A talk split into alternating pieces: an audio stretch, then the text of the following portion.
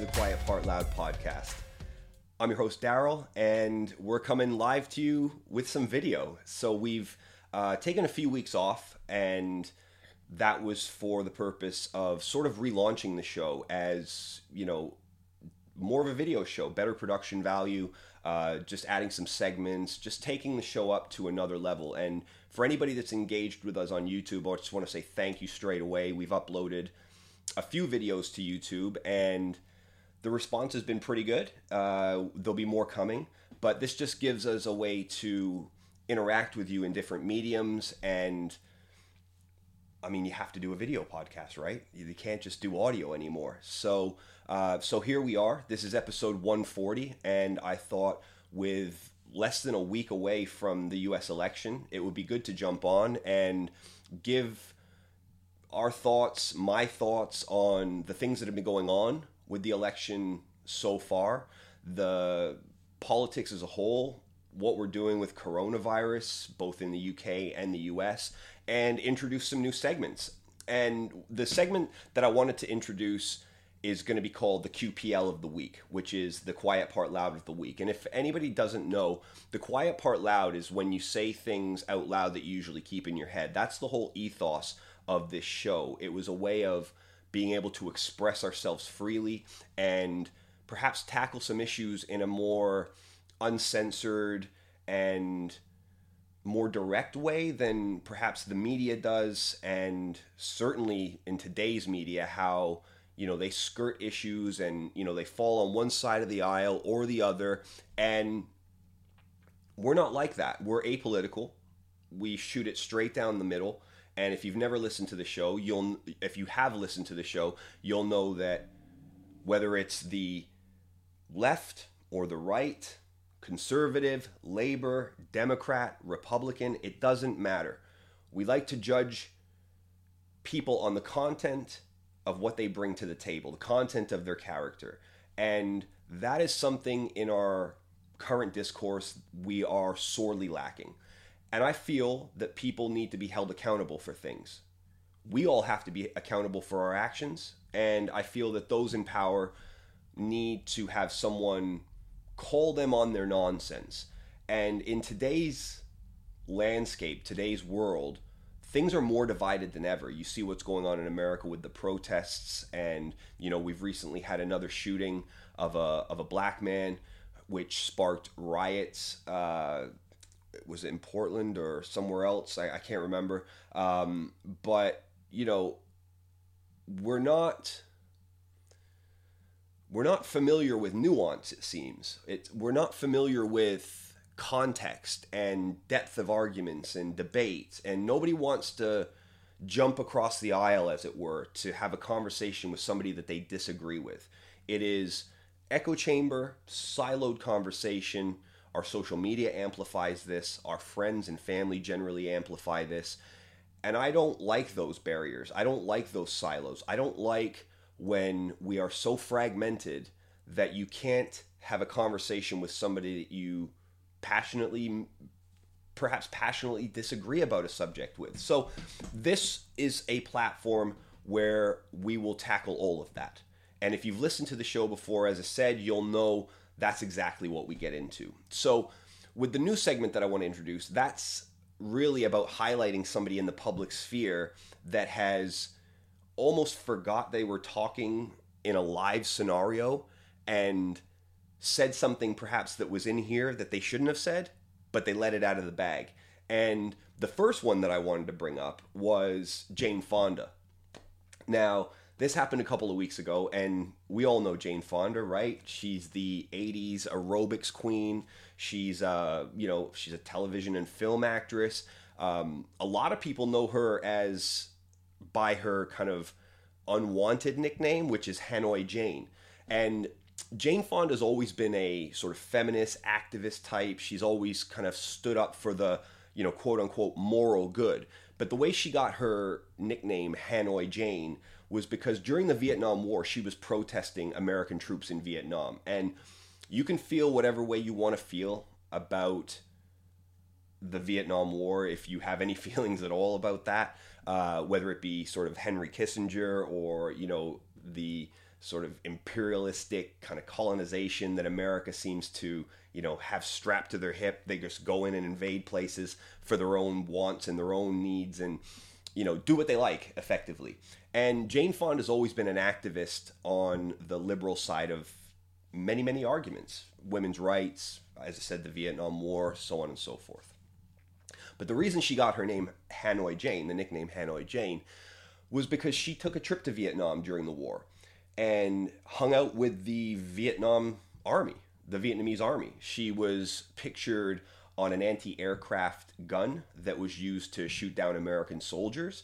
And, you know, this is a story and a nickname that follows her for decades. And she's apologized many, many times over the years about that photo and, and how she was duped into you know what that was going to be and how that was going to be publicized and so on and so forth but a couple of weeks ago, she was doing an interview with Kamala Harris, and Kamala Harris is the vice presidential candidate for the Democratic Party. She's running with Joe Biden, if you don't know, or if you've been sleeping under a rock for the past year.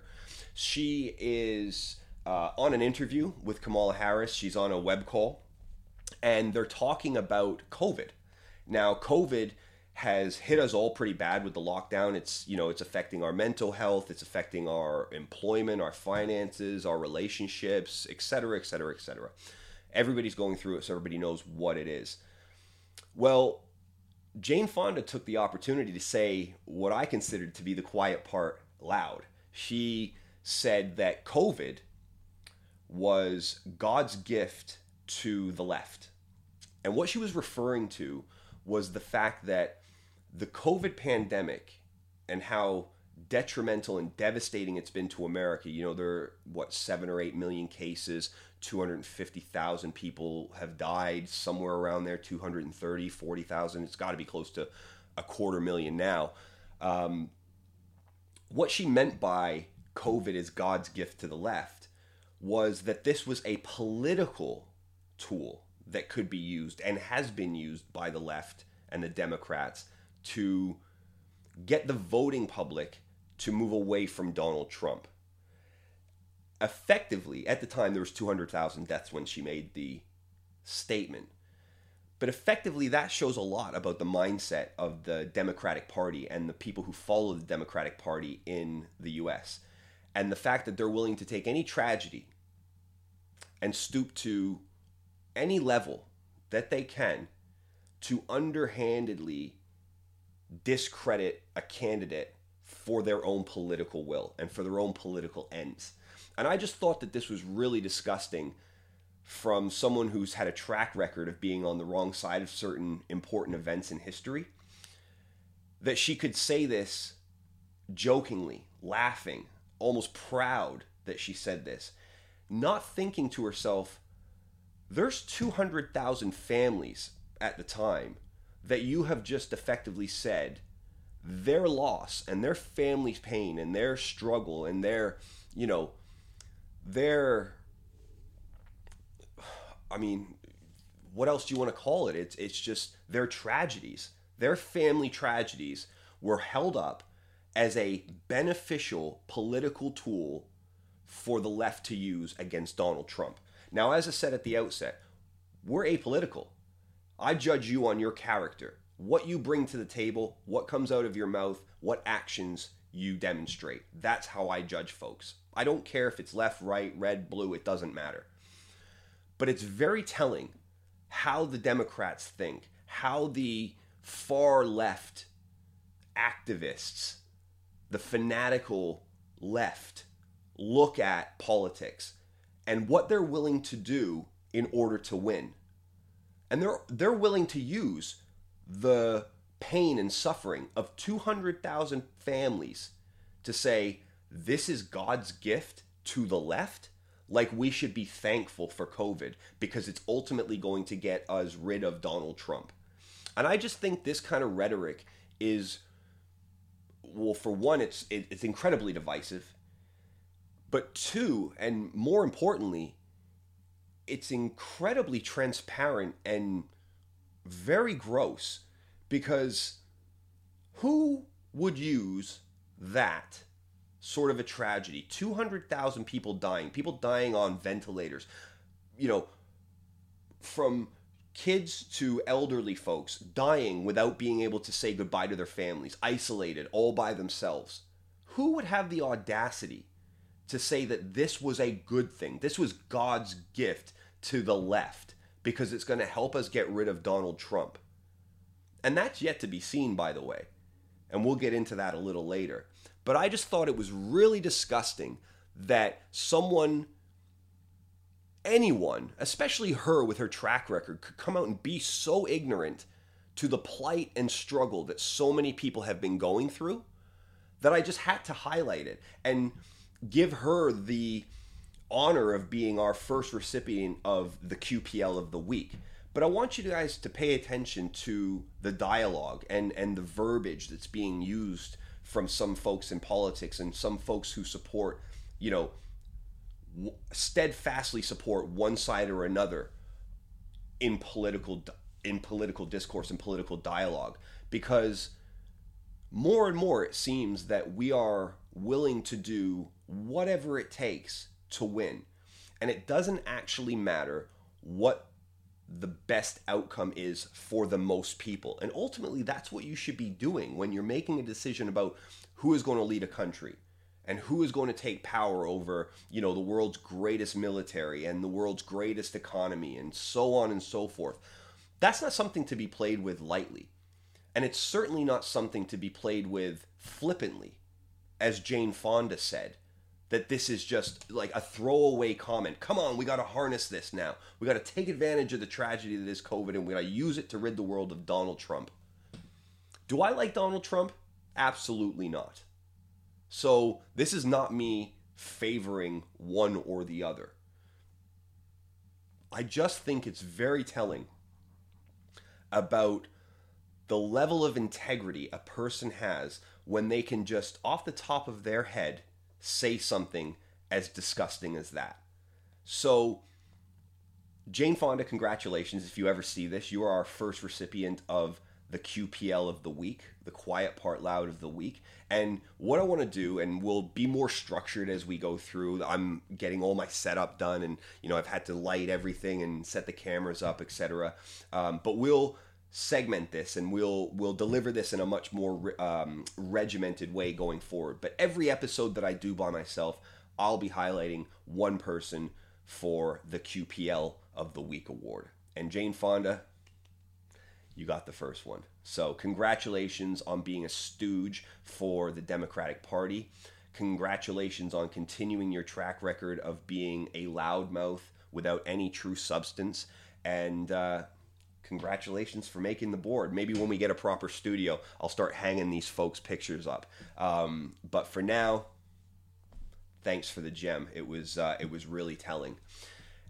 Following on from that, as I said, we're a couple of ways, uh, a couple of days away from the American election, and it's again, if you've been living under a rock, you won't know. But if you haven't, then you will. It's between Joe Biden and Donald Trump, and the Democratic Party have spent the last three years, myself included on this podcast, digging into all the ways that Donald Trump is a useless politician, a useless leader who has very little moral integrity, uh, you know, really doesn't understand things like foreign policy and economics and, you know, human rights and regulation and environmental challenges, etc.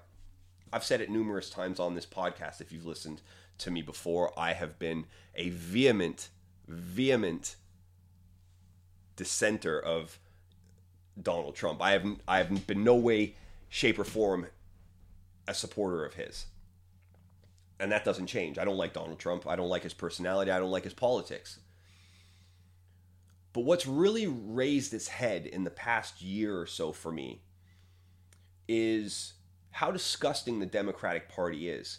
And not only the Democratic Party, but the the liberal mainstream media as well. I now now I always knew that the media was corrupt, that the media was biased, that the media had again these echo chamber uh, sort of manifestos, right? CNN, MSNBC, you know where they're going. Fox News, Breitbart, etc. You know where they're going.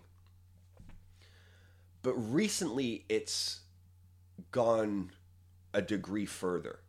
And this includes social media. We know social media, the Silicon Valley folks, we know which side of the aisle and which political leanings they have. We know that, right? They're left, they're liberal, and they've been, you know, trying to censor and remove conservative voices from their platforms for quite a while now.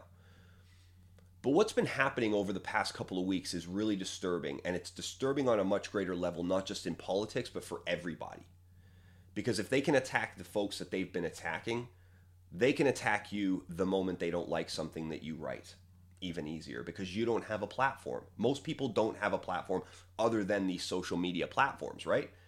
Facebook is the way that you talk shit about Facebook. Twitter is the way that you talk shit about Twitter. Or Twitter is the way you talk shit about Facebook and Facebook's the way you talk shit about Twitter. What whatever your cup of tea is. But recently, something has come out about Hunter Biden. Hunter Biden is Joe Biden's son. Hunter Biden is a, well, at least was, a pretty involved crackhead and substance abuser. He has many, many issues, but one of the things that's come out recently is and this goes back to the sort of the Trump Russiagate scandal that really didn't bear out any evidence or any truth is actually it was Hunter Biden in the Ukraine and doing deals with China by using his father's political clout and making a lot of money from it. Now, this was categorically denied by the Biden campaign. Joe Biden, on many occasions, has said, I've never taken a, a penny from anybody uh, outside of the US, any foreign donors, etc. But Hunter Biden and his substance abuse problems have recently turned up a laptop full of documents, full of emails, full of communications with folks in Russia, with folks in Ukraine, with folks in China that clearly show him leveraging his father for his own financial gain and goes further to involve his father in some of those financial dealings. This is almost the complete opposite of what the Democrats well, it's not the complete opposite. It's exactly the thing that the Democrats were accusing Donald Trump of, right? He was meddling in Ukraine. He was uh, a foreign agent for Russia, taking money from Russia. And this is where the impeachment came from. But it turns out what this ended up being was projection. It was the Democrats projecting what they were actually fearful of the world knowing about them rather than what they could prove about Donald Trump. Now, to my point about media and censorship and how they're culling free speech, because that's what the crux of this this discussion is really about. About a week ago, the New York Post, which is the I believe it's the oldest publication in America. It's something like 250 years old, maybe more. It's the fourth largest publication in America. They tweeted out communications from these emails. They were leaked, and Rudy Giuliani, Donald Trump's lawyer, ex New York mayor, leaked these because he was given them. And there's a whole story behind that, and you can go and check out how that happened if you're so inclined. But the point is, these documents came out. They were then put to the New York Post, who tweeted them out. Keep in mind now, there has been no ref- uh, there's been no refuting this from the Biden campaign. Everybody has been stum. Everybody's been silent about it. They deflect from it. I mean, they're not even being asked about it. In all honesty, but it seems to be almost like a non-issue. Now, the New York Post tweeted this out.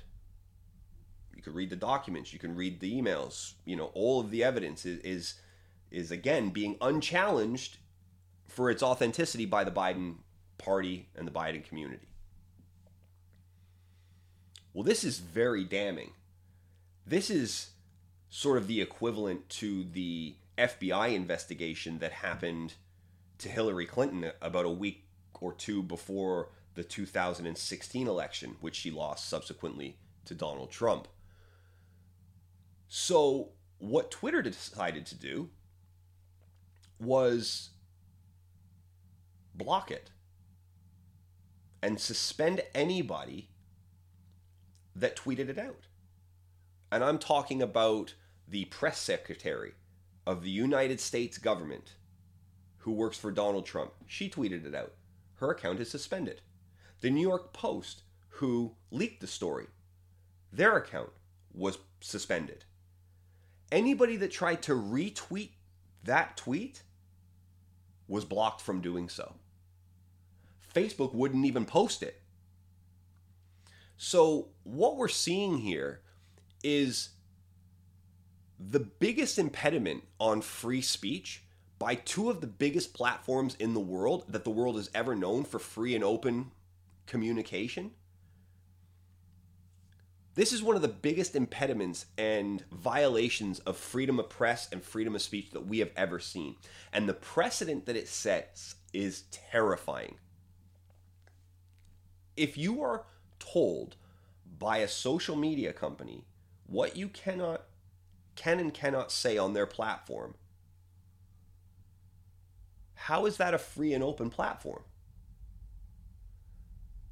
To me this is almost the equivalent of a political donation to the Biden campaign to say don't worry we're going to squash this thing.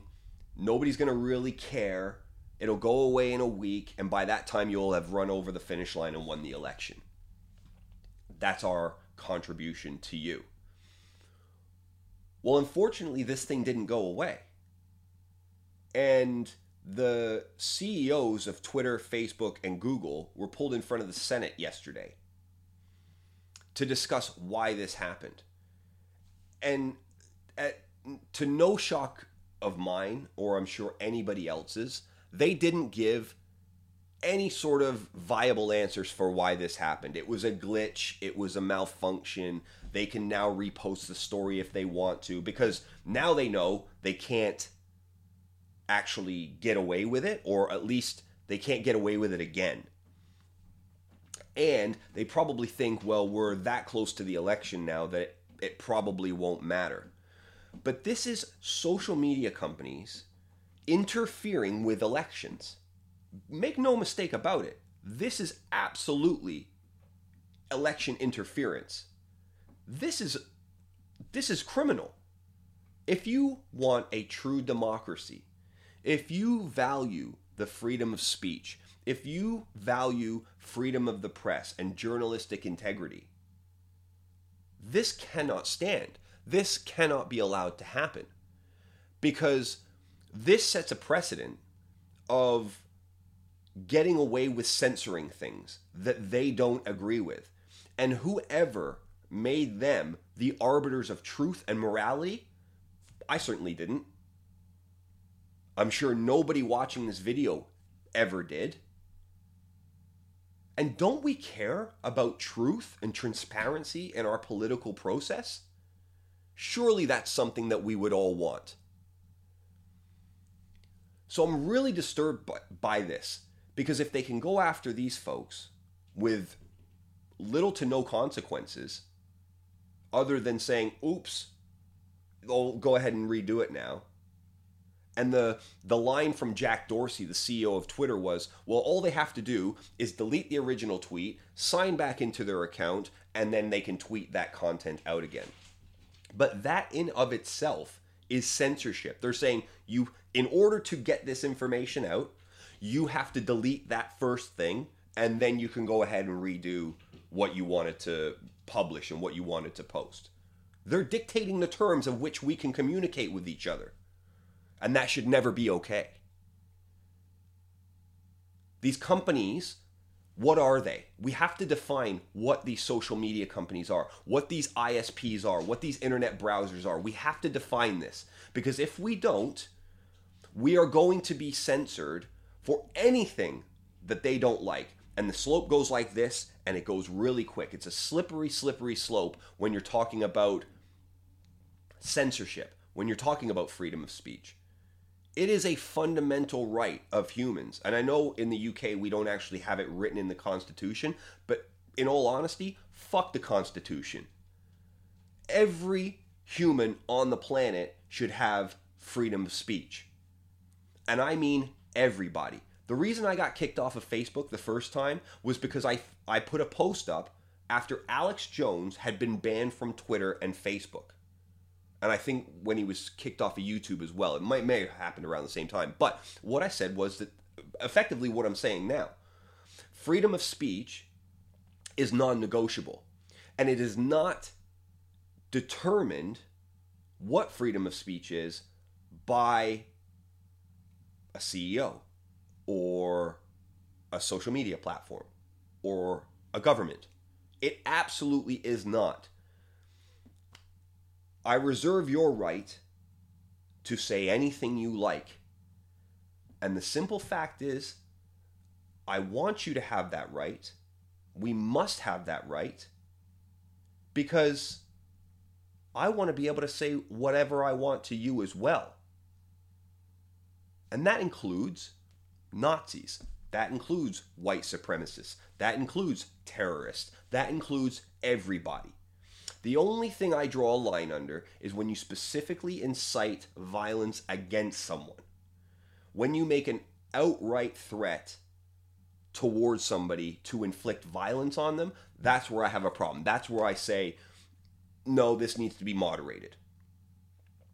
But other than that, if you want to call me, you know, a bald headed white cunt, uh, you know, if you want to call, you know, a black person the N word, if you want to call, you know, uh, you know, someone from the Middle East, you know, all of the derogatory terms that you can come up with. If you want to do that, that's fine. I don't care.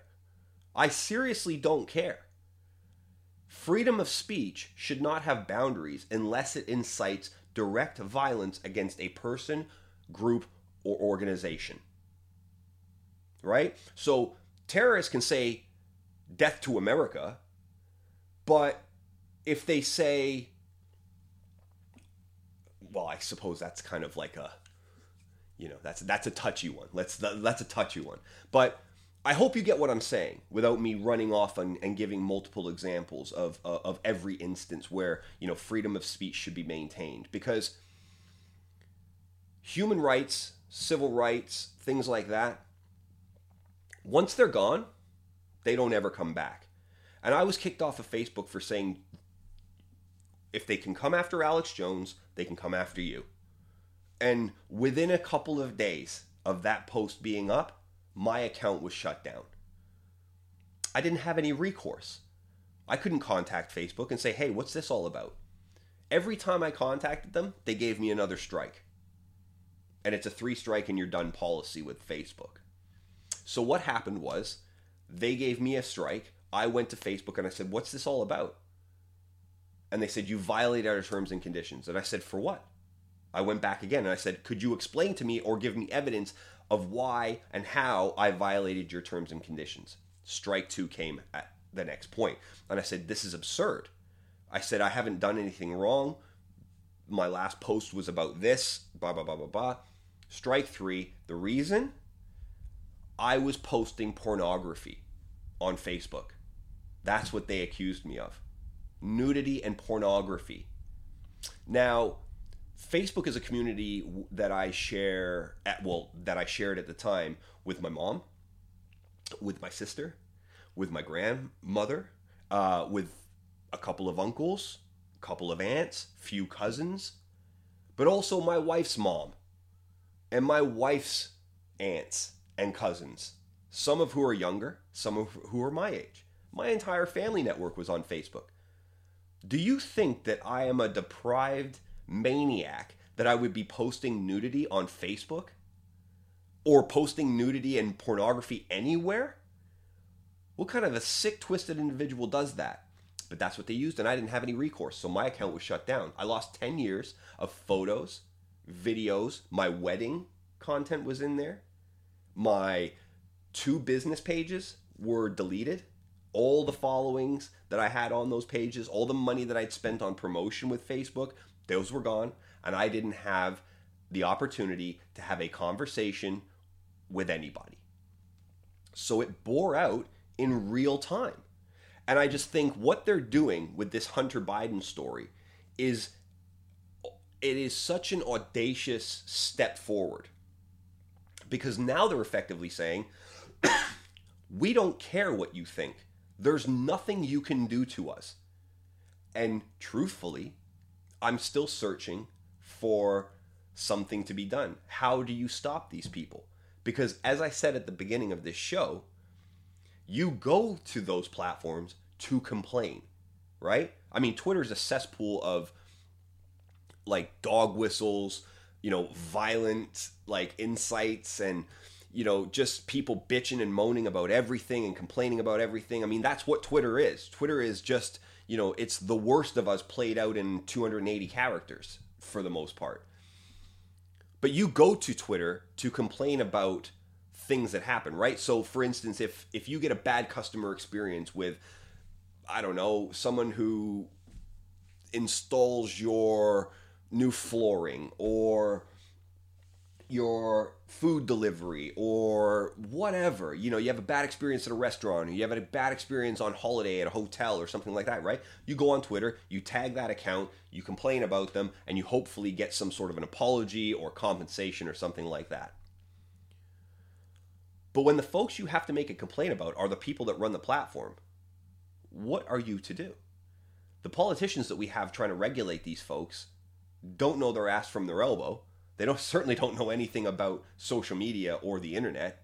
If you've listened to any of the Senate hearings and any of the questioning that comes down, you'll know that these are absolutely the wrong people to be doing the questioning. And at the end of the day, there's so much political lobbying that goes on that most of these politicians are in the back pocket of one of these companies or all of them anyhow. So it makes me wonder what our opportunity is here to level the playing field at all. Advertisers will make these, you know, grand gestures of boycotting these platforms for a month when they don't agree with something. But that's like you can't find a company that makes a billion dollars a month, $2 million. They'll take that every time to continue the business practices that they're doing. So for me, it's a real problem because there doesn't seem to be any any way to stop this. And now, in 2016, we were talking about the Russians interfering in the US election.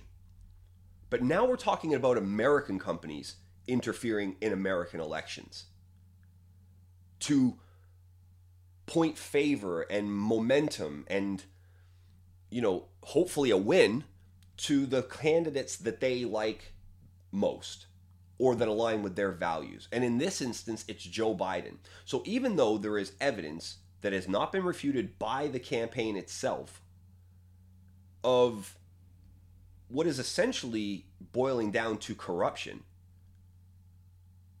they have put a block on anybody sharing this content. And if you go to the mainstream media, which are just as complicit, you won't find this story. I mean, you might hear a little bit about it, but CNN aren't going to cover it. They're more interested in telling you what Kanye got Kim Kardashian for her 40th birthday than telling you about what's inside the emails on Hunter Biden's laptop that he left in a repair store for so long that the repair st- the, the repair shop owner was basically went through it. He was like, "What the fuck is all this?" T- called the FBI. The FBI sat on it until somebody within the FBI leaked it out and Rudy Giuliani got a hold of it. So they are actively interfering in American politics and in the American election, which is only a few days away. And I think for that reason, for the gross misconduct and the behavior that we're seeing from the Democratic Party and the left, with the violence and the protests and the Black Lives Matter and, you know, the Antifa and all this disgusting garbage. For the first time in my life, I'm actually and I, I almost I almost pains me to say it to a degree. But I think Donald Trump is a better option than Joe Biden is. And that, for me, is really upsetting and kind of mind blowing at the same time that I would ever even frame my thinking to be able to speak those words. You understand me? I'm talking about Donald Trump. This guy is a fucking scumbag. Okay? He's a liar. He's he's a dirtbag. I mean, he's fucking, you know, he's he's in the Epstein circles, but then again, so are a lot of people on the Democratic side as well. But I never once in my life thought I would ever be able to speak to. I was calling for Trump's impeachment in 2016. I was giving him a year before the Democrats got him the fuck out of there. And I would have welcomed it. I would have been like, yep, that's absolutely what needs to happen. But as this thing has kind of gone on, the term fake news that you hear him coining and using, you know, well, now it doesn't seem like such a bullshit statement because you see evidence of CNN just not covering stories or making up stories. You see MSNBC, you see these social media outlets that are I mean, they used to hide it. They used to play like they were middle of the road. Middle of the road. Now they don't even hide it. Now it's like they're not even ashamed to come out and again say the quiet part out loud, right? So it's just really worrying because I value free speech and that's why I started a podcast in the first place was so that I could say the things that I wanted to say about subjects that were important to me in a way that nobody could tell me, "Ooh, you can't say it that way." I've heard that all my life. You can't say it that way. That's not that's not the way you you you discuss these things. And I've always just thought like why not? Who who the fuck are you to tell me what I can and cannot say and how I can say it? So I started this show to be able to have that conversation with you and with with other guests and and just speak my mind and hopefully add some context and some nuance to the conversation and to some of these issues. But I feel that we are in a place of real danger now. And if Joe Biden wins, that's effectively making Kamala Harris the president. Because Joe Biden is not capable of running the country. He is not capable of running the world. He is not capable cognitively, physically, to be the leader of the free world. He's just not.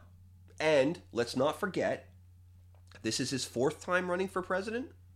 Third or fourth? Someone will correct me on that. He's failed three times. He's been in politics for 50 years. He hasn't done a goddamn thing to benefit any of the people that he is now claiming to buddy up with and be the savior of. Black people. He signed the crime bill that decimated black communities. Now he wants to be the savior of the black community. Okay, that's convenient. That's convenient. In his first political run for president, he had to stop his campaign. Why? Plagiarism. He was plagiarizing John F. Kennedy's speeches.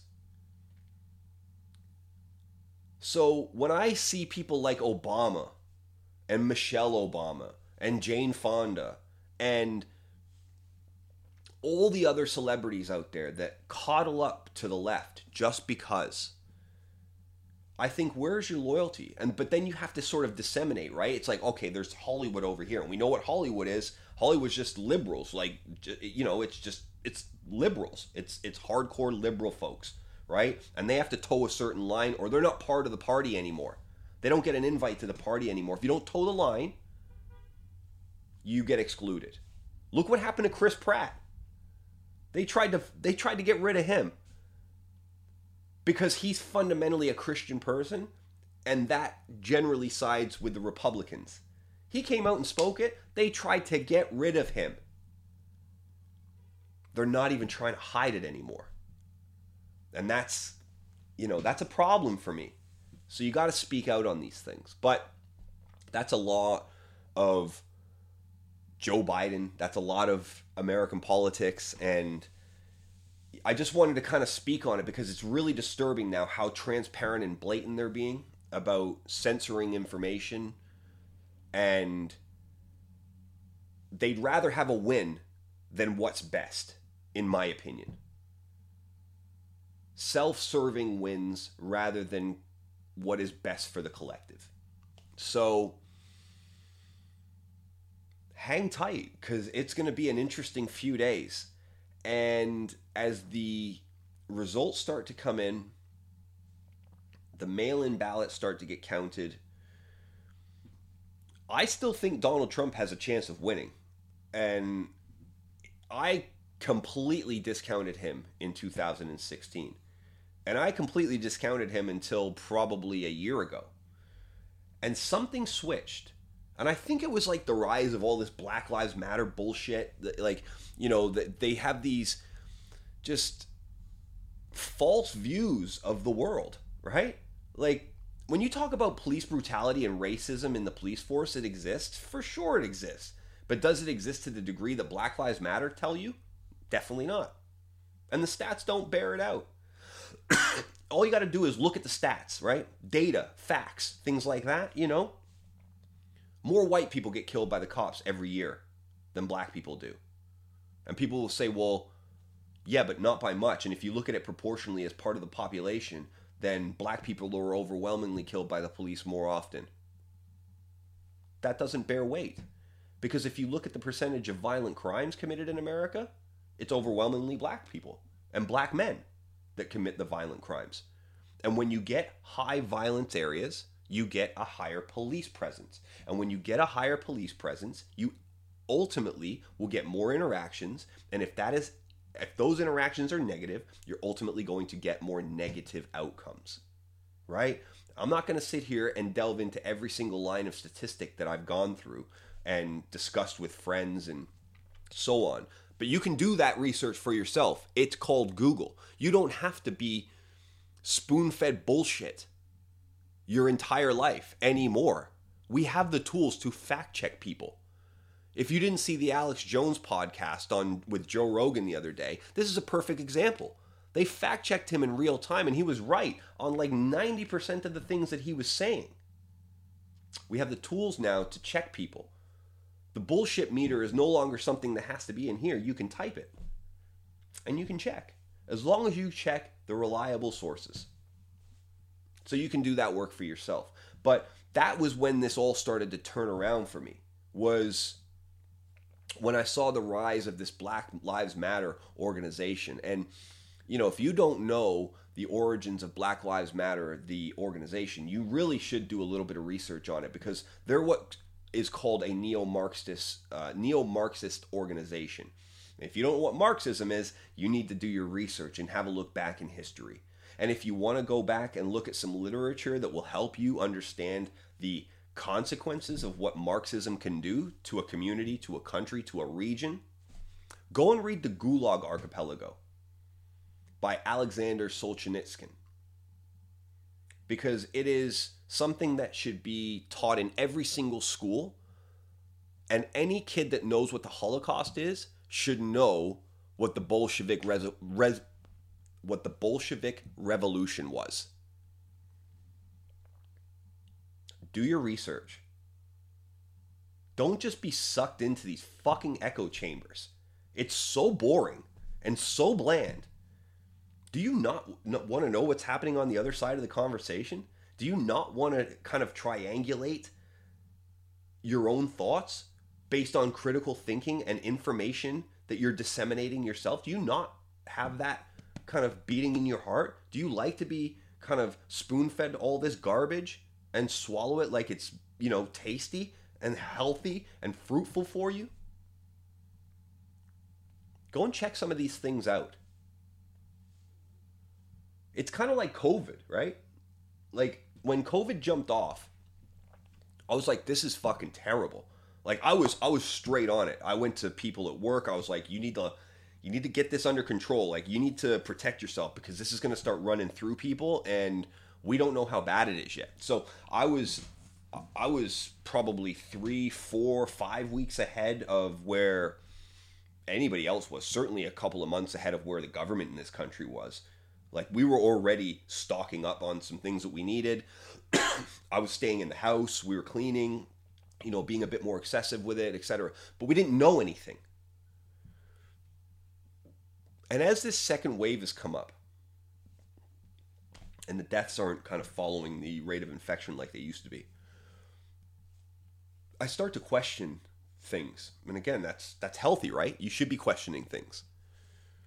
I start to question things around why are we being told the things that we're being told about this virus? Why are we why are we being made to effectively give up our livelihoods and stay in the house? They're talking about arresting people and charging people who see each other for Christmas. The strain that this is having on our mental health and on our financial health is far worse I would argue, than anything that the virus is doing.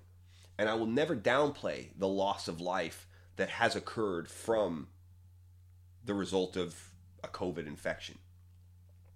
But again, I'm a data led person. I like to understand the statistics of things and the facts behind things. And the truth of the matter is,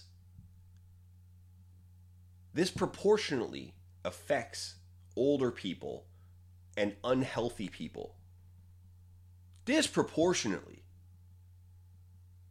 So the ones who are, are most,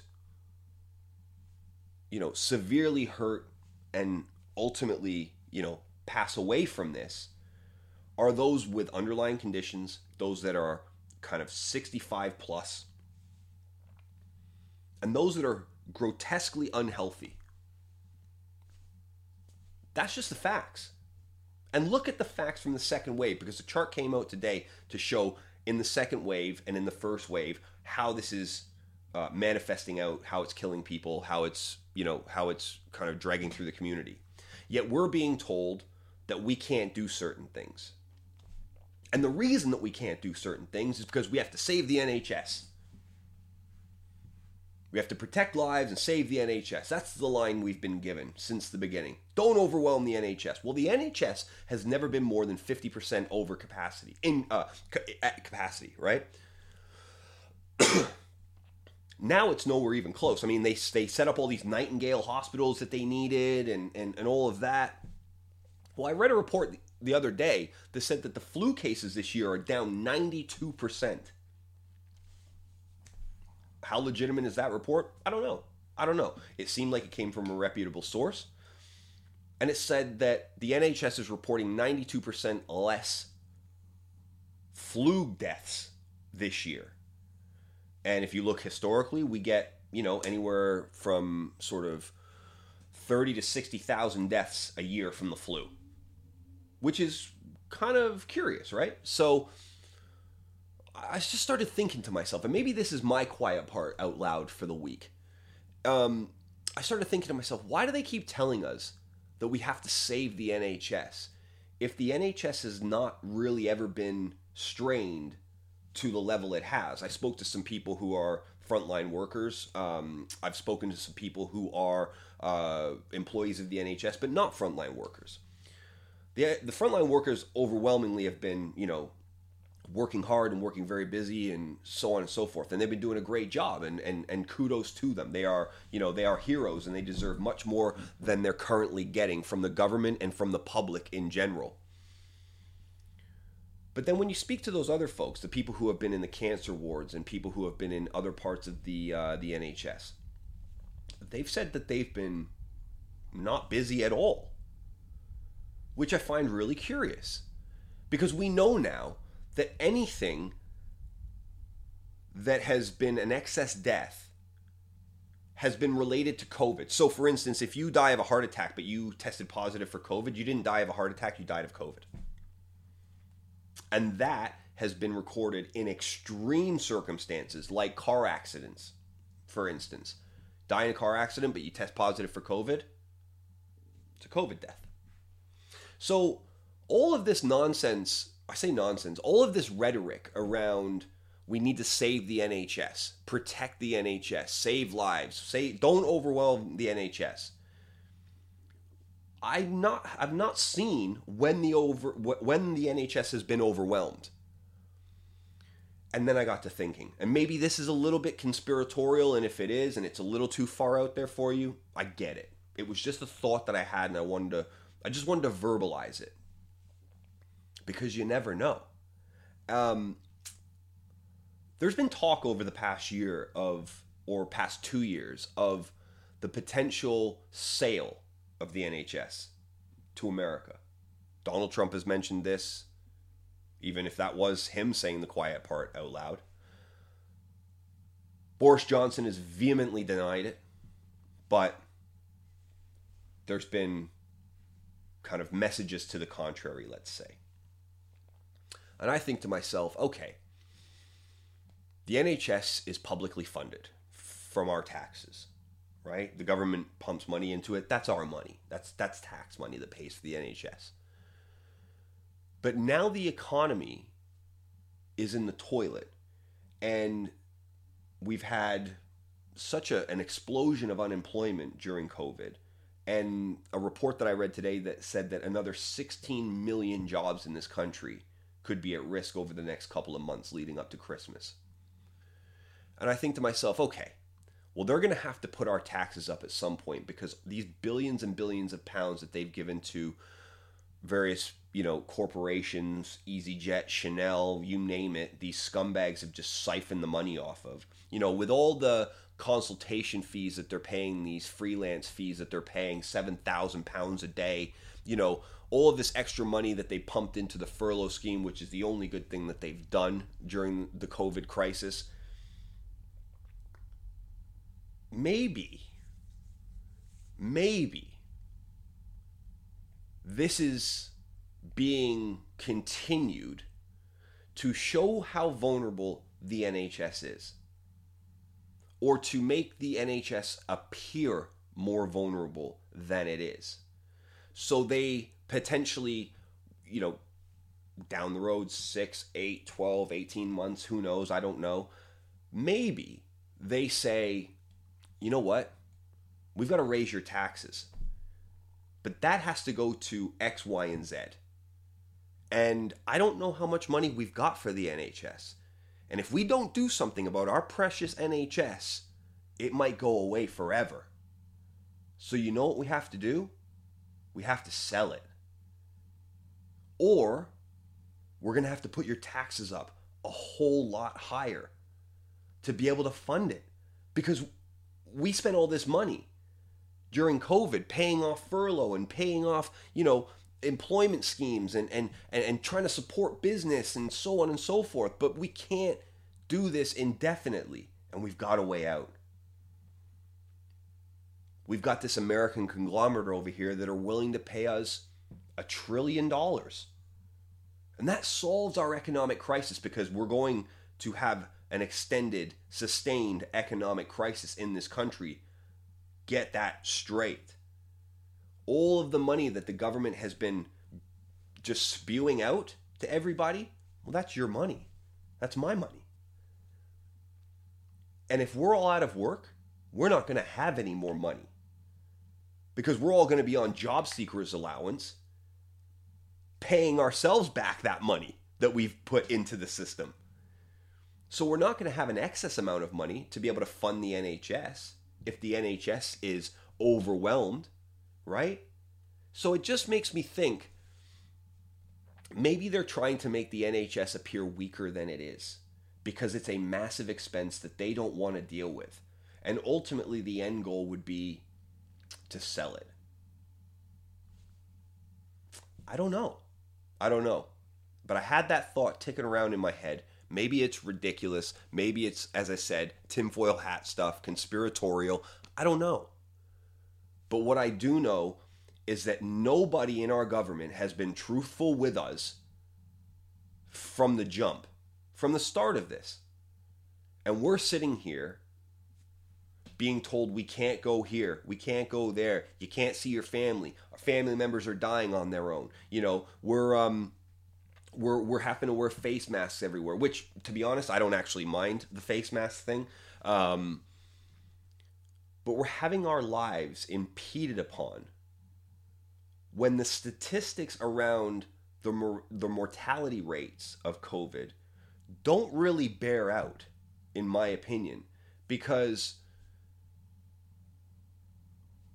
we're locking the country down for 300 deaths a day. Let me ask you to do a little bit of research. How many people die every year from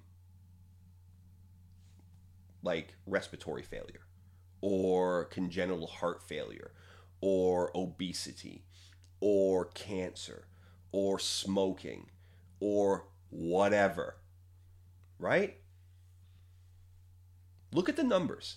Look at the numbers. What's the government doing about smoking? What's the government doing about obesity? What is the government doing about any affliction? But yet, 300 deaths from COVID, which is, I think, what we had yesterday, is cause for crisis management. When overwhelmingly the people that are dying from COVID, and I'm not saying it's okay, by the way, I'm just saying it's a fact, are like 70 plus, 65 plus. We're not being told to exercise. We're not being told to eat healthier. We're not being told that vitamin D supplementation, vitamin A supplementation, zinc supplementation will do you a world of good to protect you from COVID. We're not being told any of that. We're being told stay inside. What does that do? Deprives you of vitamin D. Not that you're going to get any in, you know, London or in England at this time of year, but we're being told to stay indoors. We're being told to not mingle. We're being told to, you know, do things that are detrimental to our mental health, which bring down our immune system. If we're not supplementing, if we're not eating right, which is definitely happening because the alcohol rate, uh, the alcohol consumption rate is way up. We're being told all of the wrong things, is my point. And I just wonder why. And so that kind of conspiracy theory popped into my head, and I just wanted to mention it and, and kind of get it out there because these politicians are dirty bastards and they don't give a shit about you. So, would it be the craziest thing in the world if they were trying to sell the NHS from under our noses and blaming it effectively on us? You're going out, you're going out, you're going out. Rates are going up, up, up, up, up. Don't stress the NHS out. We can't afford to pay for it anymore. We've got no more money. We can't pay you guys. We can't pay for the NHS. We got to sell it. We got to get ourselves out of this economic crisis. I don't know. It's worth thinking about, though, I think. What else did I want to talk about today? I don't know. Kanye West bought Kim Kardashian a hologram of her dead father for her 40th birthday. How the fuck is that front page news?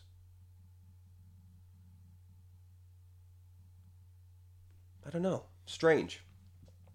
So those are a couple of things that I wanted to talk about and uh, and just jump on the mic and and and have a quick chat about with you guys. And and truthfully, I wanted to test out the new equipment. I wanted to see how we could get this thing editing and you know what what that all felt like, see the lighting and and, and all of that. And I just wanted to you know get back on because it'd been a couple of weeks and I haven't expressed my full thoughts about some of the things that we talked about today, specifically Black Lives Matter. Um, I want to do a lot more on this organization who have now positioned themselves and registered as a political party. They wanted to just be someone who created equality for the black community. But again, have a look into the organization because the things that they're claiming to be true are not their intentions seem to be nefarious more than uh, benevolent, and it's a slippery slope because anybody that wants to tear down the system in the name of, of equality, history says that they're probably lying. history says that when given the opportunity to cement power for oneself, one will. And one will do it in their favor overwhelmingly. And I will refer you again to the Gulag Archipelago novel, three volume masterpiece about the Bolshevik Revolution. Uh, I want to go a lot more into that because this gentleman that was killed in America by the police was coming at them with a knife, and you can see it on video. But people claim he was a man's man, and he was a family man, and he was a good guy. Well, respectfully, I disagree. And what's disturbing to me is that these Black Lives Matter folks took this little kid's son and paraded him around like a puppet, getting him to say, My daddy was a good man. My daddy was a, you know, he, he would always take me places and he would always make me laugh. And then this little kid who's had no coaching of his own comes out and says, White racist cops killed my daddy, and black lives still matter. How fucking stupid do you think people are? How ignorant do you do you think people are? You think they can't see through this? You can't have identity politics. You can't have people separated and divided because of the color of their skin. You cannot do it. And again, the facts don't bear out because nobody's comparing blacks to Asians or Chinese. Because if you did that, the discrepancy would be even worse than it is with white people. Because white people and Chinese people have a massive discrepancy in all of the things that they claim black people and white people have a discrepancy in. Do some research. But I'm not done with Black Lives Matter, not by a long shot. And I'm going to be naming the people who are in that organization, and I'm going to be showing you some of their philosophy and how peaceful they are and how unifying they are. They've taken almost a billion dollars, probably more than a billion dollars now, over their seven year history as an organization. I would challenge somebody to give me one example of an initiative that they've started, a community uh, program that they've developed where they've pumped money, this money that they've taken from, you know, people who think they're doing the right thing, giving to a noble cause. I would challenge anybody out there to give me an example of what they have done positively in any community. One. Put it in the comments below. This is going to be on YouTube. I'm putting myself out there. I challenge you to tell me one good thing the Black Lives Matter, the organization, has done. They've hijacked Black Lives Matter, the sentiment, from the people that deserved to run with it and make a case for it. Is there equality problems? Of course there are. But that's not what Black Lives Matter are after. They're after destruction and they're after rebuilding it in their own image so that they can subjugate the people that they claimed to be victims of now. And what I mean by that is they claim that systemic racism has caused everything that is wrong, right? It's critical race theory. Systemic racism is responsible for everything that happens in society. And it's because of white supremacy, systemic white supremacy, and racism that everything is wrong, right? Anything that's wrong, you can blame it on that. That's what critical race theory is. So, what they want to do is they want to tear the whole thing down they want to build it back up with them at the top so they can then subjugate the people who they claim have subjugated them in the past, but take it out on people today. Have you ever done anything racist? Have you ever, you know, subjugated a black person or a minority person? Have you are you an ignorant you know piece of shit that thinks that, you know, not all people are equal? that equal, you know, equality of opportunity is not a good thing. I don't meet too many people like that. Yet they claim that this world is just full of them. And it's their job to be the saviors of the community and the saviors of society by tearing down all of our institutions and rebuilding them back up in an equal in, in, in an equal way.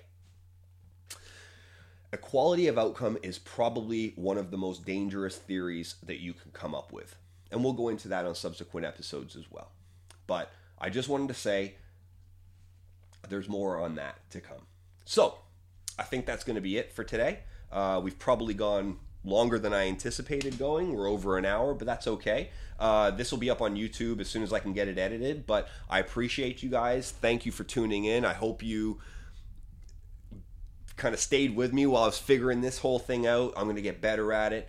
Um, but it's you know it's the next level of what we want to do, and I, I, hope this isn't distracting. I'm I'm a very kind of animated talker. Um, and I can't help it. But we'll still be doing the audio version, so you're going to get that on SoundCloud and iTunes and Spotify and so on. And then the video version will come up on YouTube. Uh, and I've got a video editor that uh, is going to be helping us with all of that. So we'll put some graphics in there and hopefully some pop-ups and you know just make it nice production value for everybody and and uh, and hopefully you guys enjoy that. But uh, yeah, check us out on YouTube. It's the Quiet Part Loud podcast is the name of our channel. Um, on Twitter, Quiet Part Loud is our at handle. Uh, Facebook, we've got a page over there. It's not very active, but we put all of the episodes up if Facebook's your platform. Uh, but you can effectively get this show anywhere that you want. So I hope you enjoyed the show. I hope you'll come back and check us out again. We're going to be doing more of this. And we've got two guests lined up for the next two weeks. So next Wednesday, I'm going to be interviewing somebody. And the following Wednesday, I've got somebody coming on the show as well. And those are two very different people. They're from two totally different industries, but I'm really interested in talking to both of them about uh, very, very different subjects. So that's the point. I want to talk to you like this. I want to give you guys other people's point of view. I want to bring interesting folks on, um, have those conversations, and just bring you guys the best content and the most honest content. And hopefully, again, create an environment where we can have a nuanced conversation. So, um, so that's it and uh, and I'll sign off. So uh, my name's Daryl. If you've never been here before, and uh, thanks a lot for tuning in, guys. Until next time, all the best.